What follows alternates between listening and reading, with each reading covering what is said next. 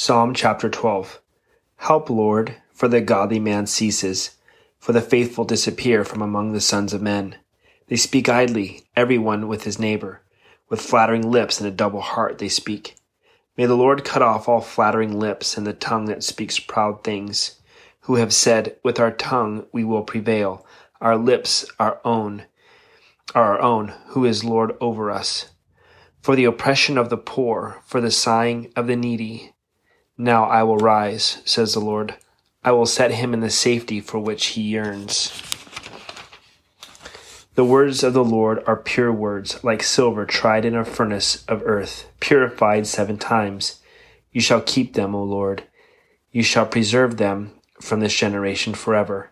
The wicked prowl on every side. Then vileness is exalted among the sons of men. Psalm chapter 13. How long, O Lord, Will you forget me forever? How long will you hide your face from me? How long shall I take counsel in my soul, having sorrow in my heart daily? How long will my enemy be exalted over me? Consider and hear me, O Lord my God.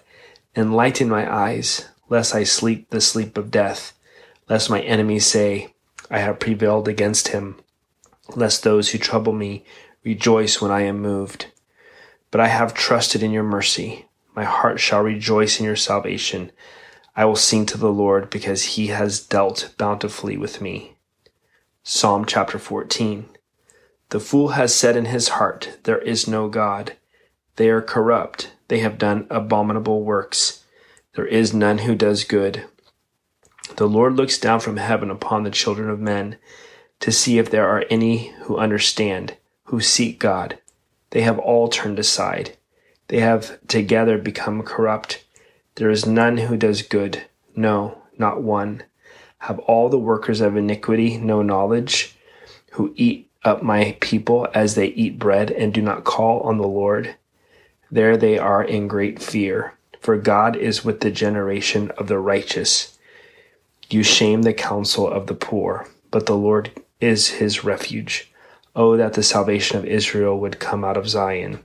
When the Lord brings back the captivity of his people, let Jacob rejoice and Israel be glad.